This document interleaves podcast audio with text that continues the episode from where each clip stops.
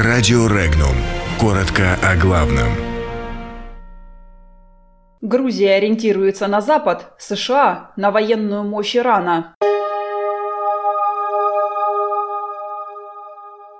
В Грузии назвали условия сотрудничества с Москвой. США пугают Европу иранским оружием.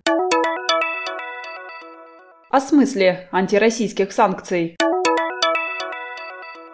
На Украине из-за военного положения отменили местные выборы. Крымское небо защитили С-400. В настоящее время Грузия не будет сотрудничать с Россией из-за поведения Москвы. Об этом заявила новоизбранный президент страны Саламе Зурабишвили в интервью BBC. По ее словам, Грузия является проевропейской страной, и когда Запад начнет сотрудничество с Россией, то и ее страна будет рядом. Власти Ирана продолжают поддерживать разработку ракет средней дальности, способных нанести удар по столицам некоторых европейских стран. Об этом заявил спецпредставитель Госдепа США по Ирану Брайан Хук. Американский дипломат подчеркнул, что Тегеран наращивает вложения в сферу разработок ракетного оружия.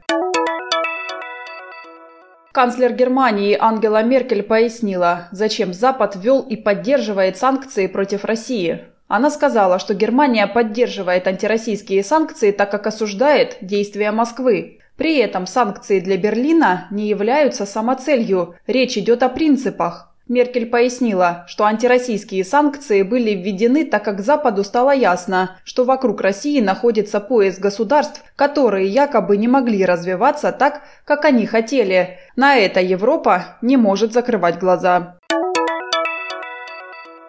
В десяти областях Украины, где было объявлено военное положение, отменили местные выборы. Решение приняла Центральная избирательная комиссия Украины. После прекращения военного положения выборы возобновят. Развертывание четвертого зенитно-ракетного комплекса С-400 «Триумф» в Джанкое позволит полностью закрыть и обезопасить небо над Крымским полуостровом. Об этом сообщил командующий армией военно-воздушных сил и противовоздушной обороны Южного военного округа Виктор Севастьянов. Ранее аналогичные боевые установки были развернуты в Феодосии, Севастополе и Евпатории.